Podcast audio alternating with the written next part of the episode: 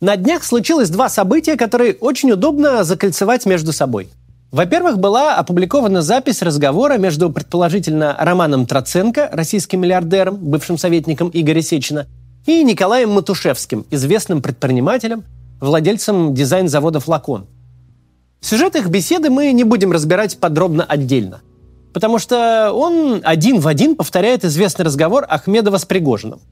Там говорится о том, что власть в России захвачена мудилами, которые застряли своим сознанием в XIX веке, которые разрушили почти все, а что не успели, скоро разрушат. Что в России нет никаких перспектив, что нужно как можно быстрее вкладываться в те страны, где будет рост, пока в России будет ад и выжженная пустыня. Обсуждают, причем собеседники, Индонезию. Когда-нибудь, говорят они, люди это поймут, но бежать будет поздно. Это все, в общем, ставшее уже классическим нытье двух богатых и успешных людей, которые в любой нормальной системе оказывали бы ведущее влияние на политику, но в путинской России вынуждены просто наблюдать за катастрофой и не в состоянии что-то с ней поделать. Но, во-вторых, вышел большой материал издания «Верстка», которая пообщалась с целым рядом высокопоставленных источников и добавила нам иллюстрации к порядку принятия решений в России в принципе, а также к устройству путинского государства, но самое главное э, – к тому, как затевалось вторжение в Украину. Как личные амбиции и обиды одного единственного человека привели к решению, принятому поперек интересов всей своей элиты, а главное – к решению, которое стоило жизни сотням тысяч людей по обе стороны границы – к решению, которое обрушило судьбу сразу двух государств.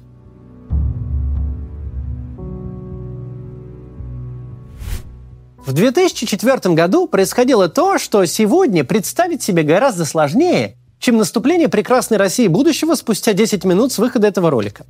В избирательной кампании кандидата в президенты Украины Виктора Януковича Владимир Путин исполнял роль, если не сотрудника штаба, то уж точно приглашенной звезды. Можно ли вообще найти подобные прецеденты в мировой истории? Чтобы действующий глава другого государства хотя бы высказывался в поддержку кандидата на чужих президентских выборах. Не говоря уже о том, чтобы напрямую работал на этих выборах агитатором. Для сравнения представьте, что президент Соединенных Штатов приехал в Мексику поддерживать симпатичного ему кандидата в президенты. А Владимир Путин не просто поддерживал. Владимир Путин приехал в Киев, чтобы провести прямую линию сеанс ответов на вопросы украинских зрителей в рамках агитации за Януковича. Это дает нам понять две вещи. Во-первых, какой был уровень отношений между странами до того, как Владимир Путин взялся за строительство русского мира. Было время, когда поддержка Кремля становилась огромным козырем, а не компроматом на выборах. А во-вторых, насколько важны для Путина были эти выборы. Насколько он готов был вложиться, чтобы протащить своего кандидата. Почему своего? Ведь Янукович не сказать, чтобы сильно похож на Путина. Истории донецкого уголовника и ленинградского комсомольца не, не совпадают почти ни в чем. И правда, действительно не совпадают. Зато полностью совпадает механика передачи власти. Большой советский начальник, в случае Путина Ельцин, в случае Януковича Кучма, э, возглавлявший страну сразу после обретения независимости или чуть-чуть погодя, поднимает из небытия чиновника третьего разряда. Чиновника, никогда и никуда не избиравшегося, не имевшего никакой собственной поддержки. А затем быстренько протаскивает его наверх по номенклатурной пирамиде при содействии ведущих олигархов и партии объединенной бюрократии. Единство в случае Путина, партия регионов в случае Януковича. Проводит через выборы и передает власть. Эта схема Путина совершенно ясна и легко укладывается в его картину мира – он и сам прошел по этому сценарию всего-то четырьмя годами ранее. Верстка, кстати, сходите на их сайт, подпишитесь, классное издание. Так вот, Верстка пишет, что на тех выборах администрации президента Украины и России под руководством Медведчука и Медведева, соответственно, работали в связке. Но если внимательно посмотреть на кампанию Януковича, то это даже не связка. Просто те же самые политтехнологи достали те же самые методички и пошли избирать украинского Путина – Точно так же, как недавно избрали российского. Пошли и потерпели полное фиаско. Несмотря на все усилия кремлевских политтехнологов и лично Путина, а может и благодаря этим усилиям, операция «Преемник» в Украине с размаху налетела на оранжевую революцию, которая не только сорвала избрание Януковича, но создала немыслимо опасный прецедент для самого Путина, А именно, в предельно близкой по всем параметрам постсоветской стране массовое выступление против махинаций на выборах может быть поддержано значительной частью элиты и привести к смене власти. Тут, конечно же, речь идет о личном оскорблении для Путина. Это не история о том, что кандидат проиграл, а второй выиграл. Это история о том, что личный кандидат Путина провалился, да еще и в результате народного бунта. Для Путина, который ни в какие народные восстания не верит, а верит только в организацию протестов извне, первый Майдан и крах Януковича – это момент, когда коварный Запад выиграл у него Украину. Он, Путин, провалился, а американцы преуспели, если коротко. И это лишь первое унижение на длинной дороге, по которой пройдут отношения Путина с Украиной. Да, в 2010 году Янукович таки смог избраться в президенты и прийти к власти. И в Украине установился режим, который можно назвать условно пророссийским. Режим очень похож на белорусский, где Лукашенко продает Путину его собственные имперские амбиции в розницу и клянется в вечной дружбе и славянском единстве, когда ему что-то нужно. Например, скидка на газ или льготный кредит. А как только нужда проходит, тут же вспоминает о собственном суверенитете и особом пути. Дальше обсудим разбор сотрудничества Януковича с Москвой от верстки и еще много о чем поговорим. Пока небольшая реклама. Спасибо, что смотрите. Всемирный банк спрогнозировал, что ВВП России в 2023 году снизится на 0,2%. До этого в январе они же предполагали, что ВВП нашей страны упадет на 3,3%. Разница почти в 16 раз. Ситуация постоянно меняется. Очень сложно сказать, что ждет нас завтра. Поэтому число вакансий финансовых директоров на HeadHunter продолжает расти. Их там уже больше 1700. Финдир – это тот человек, который оптимизирует затраты бизнеса. Он умеет просчитывать и предотвращать финансовые риски. В условиях кризиса такой специалист на вес золота. Предприниматели это понимают и готовы либо платить финдиректорам большие деньги, либо сами обучаться управлять финансами в своей компании. Так что если у вас есть собственный бизнес или вы просто хотите освоить новую, востребованную сейчас профессию, то обратите внимание на курс «Финансовый директор» от Академии Эдисон. Программа курса составлена признанными экспертами в области финансов и включает в себя весь функционал Финдира. От анализа отчетности и разработки стратегии до оценки бизнеса, инвестиций и работы с рисками. За 4 месяца вы разберете 17 бизнес-кейсов из разных сфер, отработаете навыки на онлайн-тренажерах, Лекции прочитают эксперты из Deloitte, КПМЖ, Мегафон и Avon, а личный куратор будет на связи с вами целый год. Помимо этого, вы также будете развиваться и как менеджер. В курсе есть отдельный блок по софт-скиллам. Доступ ко всем лекциям и их регулярным обновлениям останется у вас навсегда, так что при обучении вы можете выбрать комфортный для себя темп. По окончании курса вам не только выдадут диплом и удостоверение о повышении квалификации, но и помогут с трудоустройством. Академия Эдисон подготовит вас к интервью, разошлет ваше резюме в компании партнер. Переходите по ссылке в описании или воспользуйтесь вот этим QR-кодом и регистрируйтесь на курс. По промокоду КХАЦ вас ждет скидка в 60% и личная консультация с экспертом в подарок. Реклама каждый день у нас в последнее время, но это же хорошо. Продолжим. Верстка пишет о Януковиче. Избравшись президентом, он сразу стал принимать решения, о которых Москва не могла даже и мечтать во времена умеренного политика Кучма. В пример приводится закон о региональном статусе русского языка и отказ от вступления в НАТО. И вот этот момент имеет слабое отношение к реальности, на наш взгляд. Никаким пророссийским президентом Янукович не был. Янукович был паразитическим президентом. Все его союзнические шаги навстречу Путину всегда оставались на уровне заявлений. И закон о русском языке лучшее тому подтверждение. Ведь этот закон, несмотря на подконтрольный парламент, так и не был принят. Так и остался вечным поводом для торга. Другим поводом для торга была евроинтеграция Украины. Верстка пишет, что Янукович поддался соблазну вступить в таможенный союз, отказавшись от евроинтеграции – но собеседники Верстки как-то забывают добавить, что соблазняли Януковича никаким не таможенным союзом, а небывалым кредитом в 15 миллиардов долларов, три из которых успели выдать авансом. Мнимая лояльность в обмен на реальное бабло в макроэкономических масштабах. Так выглядят союзнические отношения с Лукашенко. Точно так же строилось взаимодействие Януковича с Кремлем. Как бы собеседники Верстки не пытались пушить хвост на тему российского контроля над Украиной, но факты именно таковы –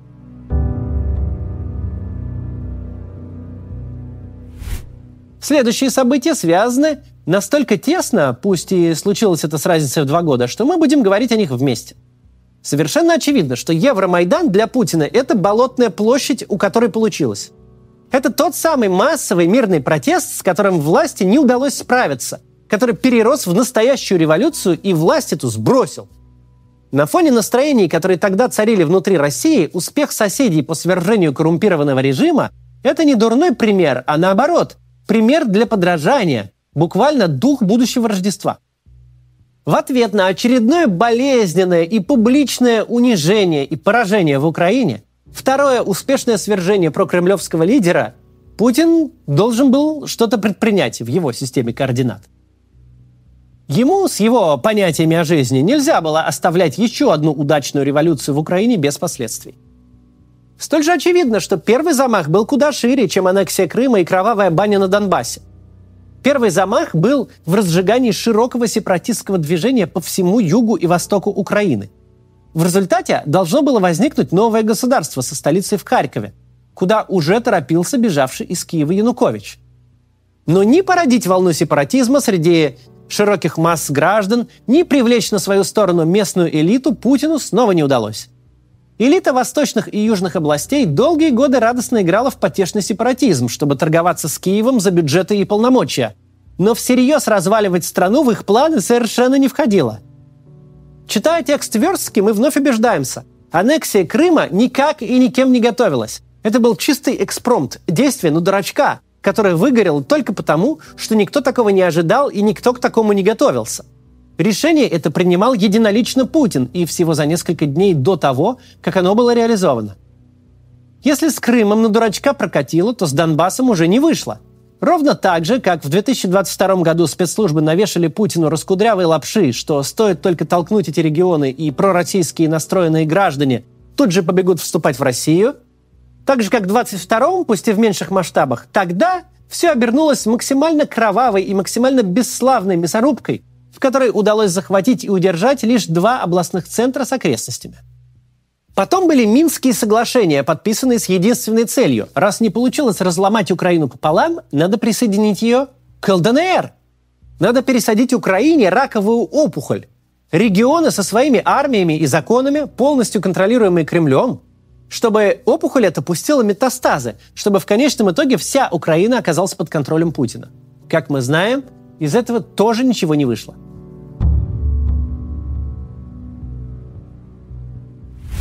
Что мы имеем в итоге? 20 лет Путин долбится в Украину как баран в стену. За это время он проделал путь от самого влиятельного иностранного политика, который может вести собственную прямую линию из Киева, до человека, который может разве что прокатиться среди мрачных руин оккупированного города под покровом ночи инкогнито и тайком от всех. Все действия Путина в отношении Украины дали результат обратный ожидаемому. Он ничего не смог и везде провалился – Украина для Путина – это не страна, это одно большое унижение. Именно с этим чувством Путин подошел к полномасштабной войне. Верстка пишет, что победу Владимира Зеленского Путин воспринял с большим энтузиазмом. Он считал, что неопытный политик сейчас же отдаст ему то, что никак не удавалось получить – реализацию тех самых Минских соглашений, а говоря по-русски, контроль над Украиной – Ему искренне казалось, что желание наладить отношения со стороны нового президента Украины – это заявка на вассалитет. Но первая же и последняя она же встреча Путина с Зеленским в Париже явно показала, кто есть кто. Зеленский даже и близко не пошел ни на какое соглашение, а на совместной пресс-конференции и вовсе выставил Путина на посмешище – в первую очередь речь идет о внесении в Конституцию страны изменений, закрепляющих особый статус Донбасса на постоянной основе. Необходимо, конечно, продлить срок действия договора об особом статусе отдельных регионов Донбасса. Именно с этого момента главный для Путина политик в Украине, его кум Виктор Медведчук, и вовсе единолично возглавил украинское направление российской политики. Медведчук стал не только главным проводником Путина в Украине – но и главным представителем Украины для Путина, а также единственным источником информации. Если верить собеседникам Верстке, атака на Медведчука, ликвидация его медийных активов, несколько крупных телеканалов и персональное расследование СБУ в начале 2021 года стали для Путина последней каплей. тем личным оскорблением в числе многих, которое он уже не смог стерпеть, по причине которого и принял решение о начале полномасштабной войны. Именно Медведчук, годами доивший из Путина бюджеты на политическое влияние в Украине, наплел баек, что искомое влияние достигнуто, что территория контролируется, что он, Медведчук, успешно освоил все деньги и все путинские обиды будут вот-вот отомщены. Соседняя страна, как спелая груша, упадет лично в руки российскому президенту. Естественно, как и все прочие паразиты на путинском тщеславии, как все эти чекисты, ответственные за организацию пророссийского подполья, Медведчук никогда не думал, что его слова кто-то проверит. Его вполне устраивало говорить Путину то, что тот хочет слышать за неограниченные бюджеты, по которым не нужно отчитываться. Но, как и многие другие, Медведчук не учел одного. Если очень долго массировать обиженное эго чрезвычайно самовлюбленного человека, то рано или поздно это плохо закончится. Рано или поздно этот человек подумает, раз уж я вырос и стал самым сильным, пришло время отомстить всем, кто меня обижал. Рано или поздно этот человек отправит своих солдат на Киев, чтобы им там подносили цветы, о которых ты ему в уши дул. А встретит его там не цветами, а джавелинами и новым раундом унижений. Далее по тексту статьи то, что мы уже много раз обсуждали. Сидящий на глухой самоизоляции Путин варился в самом токсичном из возможных бульонов. Компанию ему составлял Юрий Ковальчук, с которым они по кругу обсуждали силу России, слабость Запада – и все подряд историко-конспирологические байки дедов у гаража. Ковальчук убеждал, что сейчас самый лучший момент отплатить за все обиды, захватить Украину в ходе молниеносной операции по крымскому сценарию. В придачу к этому совершенно все, кто отвечал за работу в Украине, и Медведчук, и спецслужбы, рассказывали, что ситуация полностью под контролем. Народ ждет и готовит каравайи, а спящие ячейки готовы захватить парламенты и администрации. Все, кто был посвящен в планы, не готовились ни к каким боям. Они жадно готовились делить Украину. Кто поменьше, тот квартиры делил, кто покрупнее должности и активы. Изоляция, коррупция, безостановочное вранье и бесконечное очковтирательство привели к тому, к чему не могли, видимо, не привести. Человек с неограниченной властью искренне поверил в то, что хотел слышать, и развязал войну, которую должен был закончить, по его мнению, за считанные дни, но, похоже, уже не закончит при своей жизни. Спасибо еще раз Верстке за подробности и подтверждение каких-то гипотез. Но узнали ли мы сегодня что-то новое? Честно говоря, наверное, для зрителей моего канала вряд ли. Но чего мы не знали про Путина-то? Что фантастический объем власти в России находится в руках закомплексованного и тщеславного человека с настолько же раздутым, насколько уязвимым эго? Мы не знали, что Украина у нашего комнатного императора вызывает персональную изжогу, потому что всякий раз напоминает ему, кто он вообще такой есть?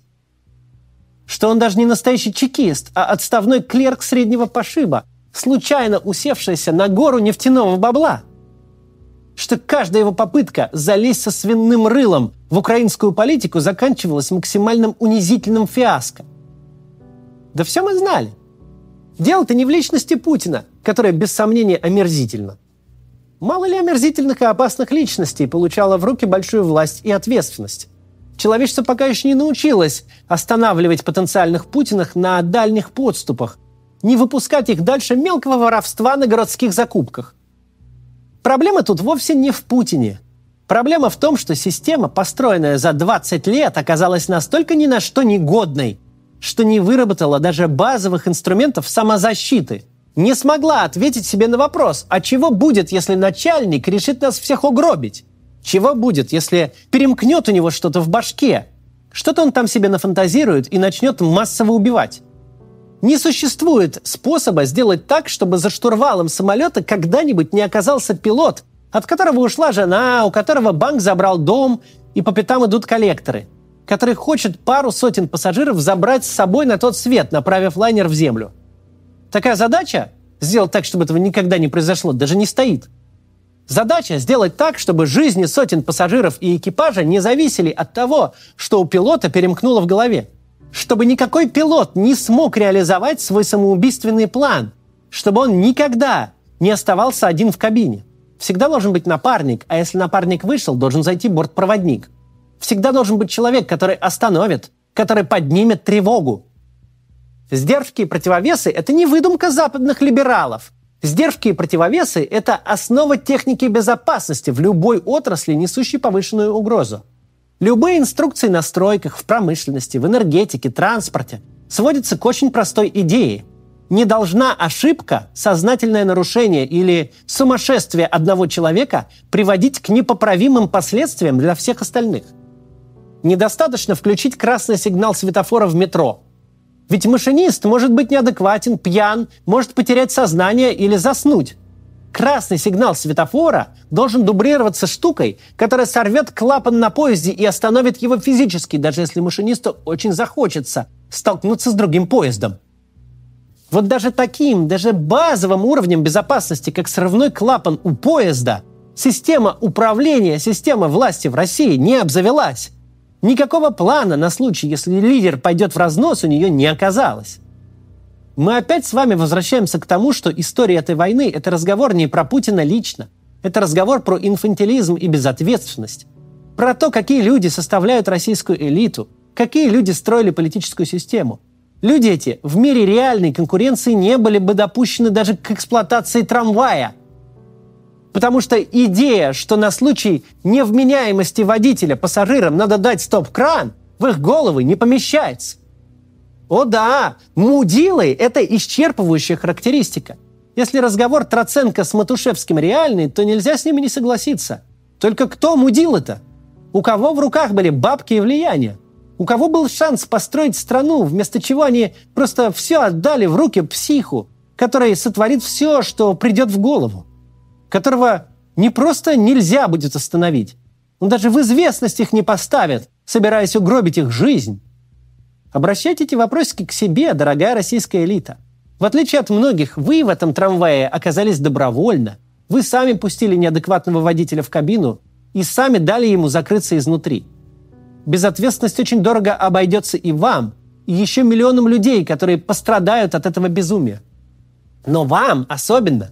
Нет сомнений, что система очень скоро начнет жрать именно вас, и перемещение активов в Индонезию – не особенно поможет, если в Москве будет продолжать править Путин. Чем быстрее вы придете к мысли, что все это надо сначала прекращать, а потом исправлять, тем вероятнее, что эту всю историю у вас получится пережить целыми и невредимыми, и, может быть, даже с активами. До завтра.